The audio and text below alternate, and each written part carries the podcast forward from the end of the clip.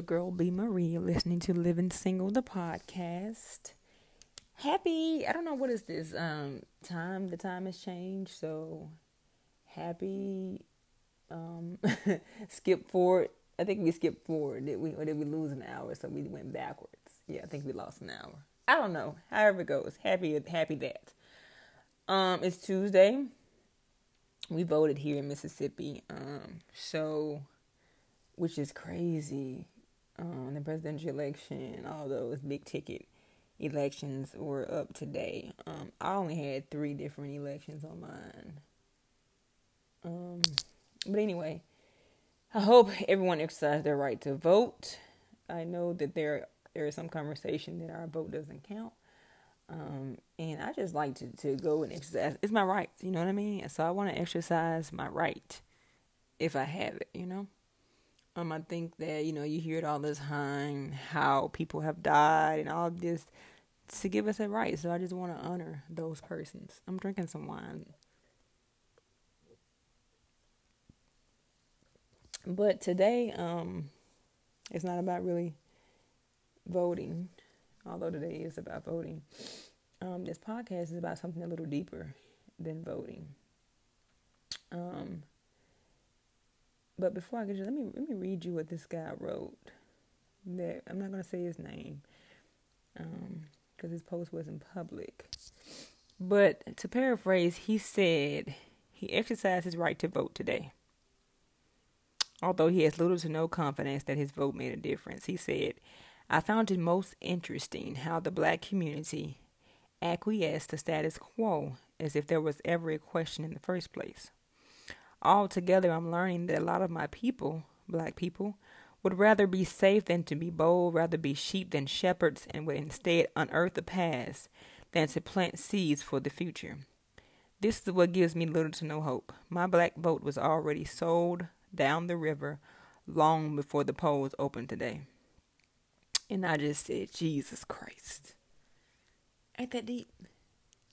The black vote was sold down the river long before the polls opened today by the leaders of our party. Crazy, crazy business. That was so deep for me. I was like, wow, I felt every word. Man, why do we just so easily give in to stuff instead of fighting for it? It's like something new. I don't understand it. I, I really don't get it. I don't know where I get this warrior spirit from that I have to like listen I don't have to be status quo. Like I don't have to do what everyone is doing. I don't have to be where everyone is. Like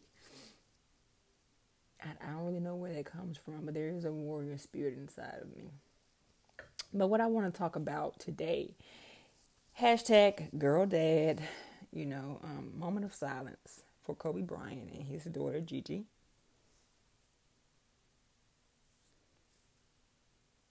And also the moment of silence was for the other victims in the helicopter as well. Um, I don't want to just say they their lives were more important than those other persons. Um, but I will say that the hashtag derived from um, Kobe um, and the type of father he was to his family, particularly to Gigi, and how close they were. And I think Kobe had all girls as well. And when I saw that post going around, y'all, I didn't want to make this podcast around the same time that Kobe had just died. They were doing the um you know, the different the funeral, they were doing um the other thing they did on February 24th. I just didn't I didn't want to really, you know, um kind of try and take the spotlight from that um by doing that podcast around that time. So I wanted to kind of wait. But when Girl Dad posted, I was like, wow and I saw so many different girls, you know, posting um, on behalf of their own fathers and saying, you know, what all had happened, what all he had did for them, and you know, they were just honoring their father. And I delve deeper into who Kobe was as a dad, and I'm just like, wow, this man was dedicated. He was so dedicated. He made me want to be a better dad. I know I'm my mom. Um, but it was amazing. But at the same time, I felt a sense of emptiness. I'm just going to be honest with you. It took me back to when I was probably about 11, maybe. It could have been a little younger. I'd say between 9 and 11.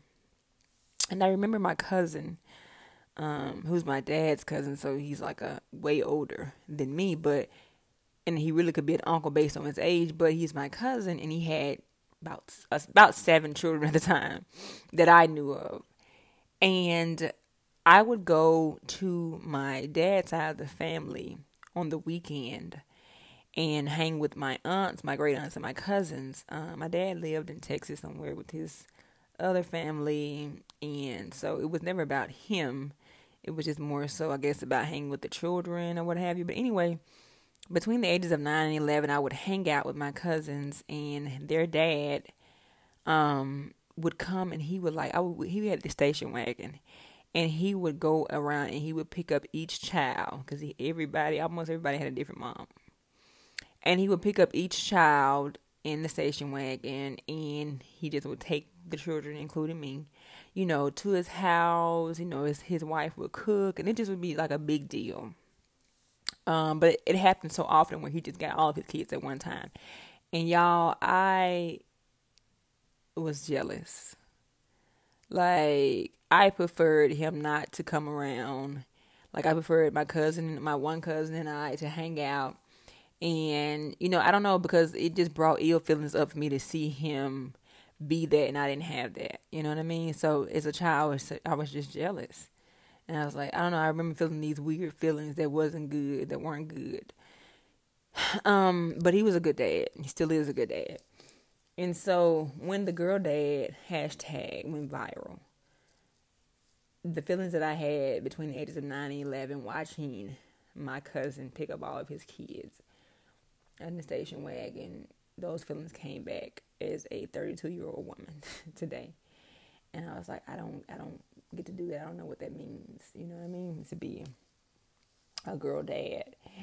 And you know, I go back to psychology, talking about nature versus nurture, and I'm trying to figure out if the feelings that I have and, you know, the, the, the experience or the lack thereof that I had, I'm trying to figure out if that has anything to do at all with relationships that I had with men. what I do believe is that for the most part, for people, I think that the thing that you lacked the most if you want to know what a person needs the most, see what it is that they so easily give out. I'll say that again. If you want to know what a person needs the most, see what it is that they so easily give out.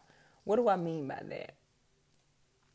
For me, what I want the most is loyalty. What I easily give out is loyalty it's like brushing my teeth in the morning to be loyal to someone. Like it's the easiest thing in the world for me to. I'm talking about even to strangers. Like, it, I mean, I can meet somebody and we not even be friends. We not. I wouldn't even have each other phone number, and I may you may tell me something about yourself or what have you, and I had I have this sort of respect for you to where you know I'm trying to be loyal to you. I'll give you an example. This is very petty. But I remember like connecting with this person over social media. We never exchanged phone numbers but we always kind of kept you know kept in contact with each other. And so you know some things she she shared with me you know i feel some kind of way by liking the post of a person who she may not get along with. Like that's the kind of that's how extreme i go you know in terms of loyalty. But i so easily give it out because i want it back so badly right? And you know i dig deeper and i wonder i say hey you know if you're good enough, if you're loyal enough, people will stay.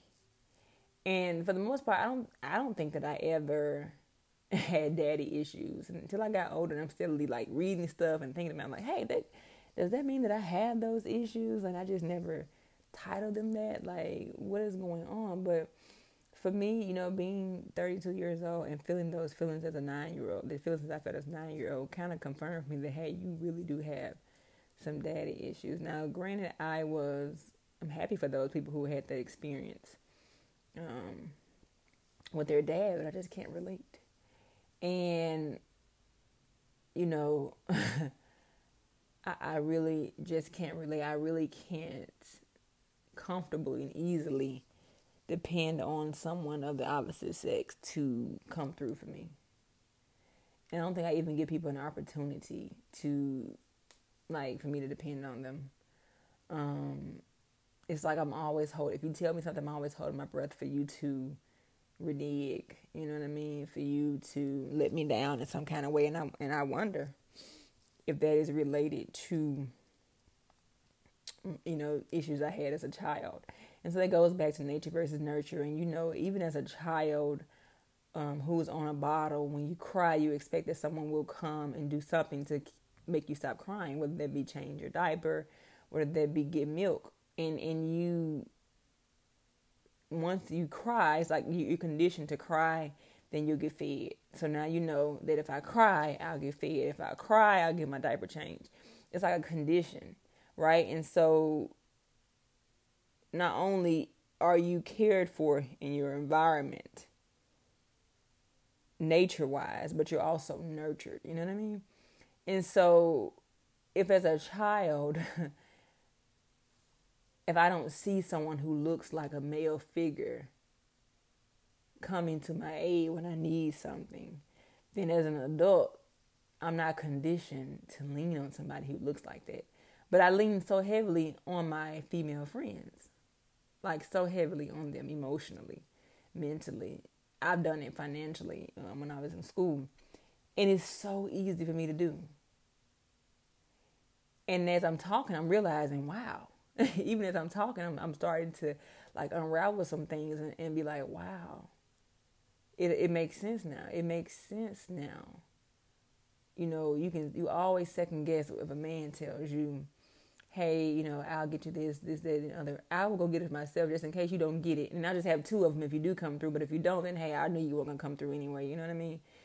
And I don't do that with my girlfriends, and so I go back again to being conditioned, right? so nature is basically what's in your genes, how you were born. You know, maybe in your genes you were meant to be tall, but then nurture, you weren't nurture, You weren't giving the vitamins and the food, and you were malnourished, and so that may have stunted your growth. Same thing. You know what I mean? There's some things that you should have gotten through nature, but was stunted, stunted because of how you were nurtured. And I think that I probably should have gotten um, a relationship with the male figure, with the father figure, and but because by nature I should have gotten that, but because that was never nurtured, you know, the the growth was stunted emotionally, mentally, and physically for me, that I'm not able to really see the benefit or really allow myself to depend on the male figure, and that is crazy heavy. That's crazy heavy. Um, but I, I, don't think I'm one of those people who are like so super independent that oh, I don't need I don't, I don't need a man. Like I don't believe that I don't need a man. I'm just saying that it'll probably take a work for me to just fully depend on one. You know what I mean? so that's what I'm saying. But so when I saw the girl dad thing, I was like, wow. And then especially when the girls started posting on behalf of their dads. You know, it was cute when the dads were, were posting their daughters and they were like, girl dad. But then when daughters started posting on behalf of their dad, I was like, wow, no, I'm not going to go there. I don't even have a picture with him at all. Like, I, I, you know, I just don't. And then, you know, and it, it really, I feel,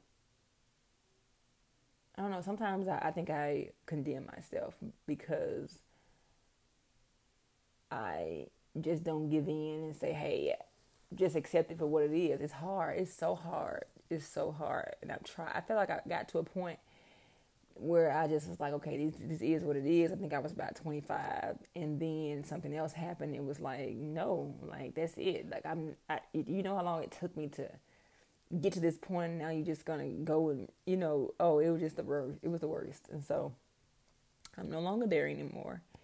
And I just think that we as children and even as, you know, adults, I don't think that we have to place ourselves in situations that that are toxic to our emotions. Um, it just takes so much out of me to even have a conversation because I never know where the conversation is going to go, and most times it goes 99% of the time it's negative and it's just hard to release once it becomes once it gets on you. It's just really heavy. Um, but then I also have a best friend who lost her dad, and and I know that in her mind she would probably she wish her dad was here and and all that. But he was a good dad. He was somebody to be proud of. So you know you just really can't compare the two. I feel like. Um, but yeah, so that's my spiel on girl dad and the feelings it brought up for me. Um, I do think it comes a lot from the nurture part of being a child and you learn who to trust and, and who not to trust, you know. Even if you and I mean it's it's unintentional. Like my mom never said anything bad about him. She never condemned him in any way. She only spoke positive of him. So it wasn't that it was ingrained in my head by another adult. It's like over time, this is like what happened. Um, and so I think as adults, we just have to be careful how we parent because I mean the children just grow up to be affected by whether you think so or not. You know, and oftentimes people see me and they're like, "Oh, were you you turned out well, blah blah blah. You didn't eat no, no." yeah, I turned out well, I guess by society standards, but no, I'm not all well. Like I'm, I was affected by that. You know what I mean? By the absence. Um, but women are amazing, though. They they, they really are. Um, I was talking to somebody the other day, and I don't know how get on the subject, but pregnancy was one of the things, and it was like, wow, women literally create people. Like not only do we create people, but like we feed them. Like literally, you don't have to go to the store to go and buy nutrients for your child. Once they come out of your body, you can then put that child on your breast and feed that child. I mean, especially if the child is like a premier or something, like you can literally feed them back to health with your own body secretion. That is crazy. Women are super, super powerful. And I think a lot of times we often give that power up so easily. Like we literally create humans, carry them around, cook humans, and then turn around and feed them. That is crazy business. And I think that um, we take that for granted sometimes that that our power, our true power lies, because um, there would be no men without us, because they were born from us. But anyway, um, and so I guess that leads into Women's Month. Um, just talking about the power of women. And even as a, a mom, a single mom, and a single woman, I just want to give a shout out to all those moms out there who are like holding it down. One of my friends had posted a meme about what, what's the number to the village that everybody say it takes a village to raise a child. What's the number? Because you know what I mean. It was just so funny to me. Cause I'm like, where is the number?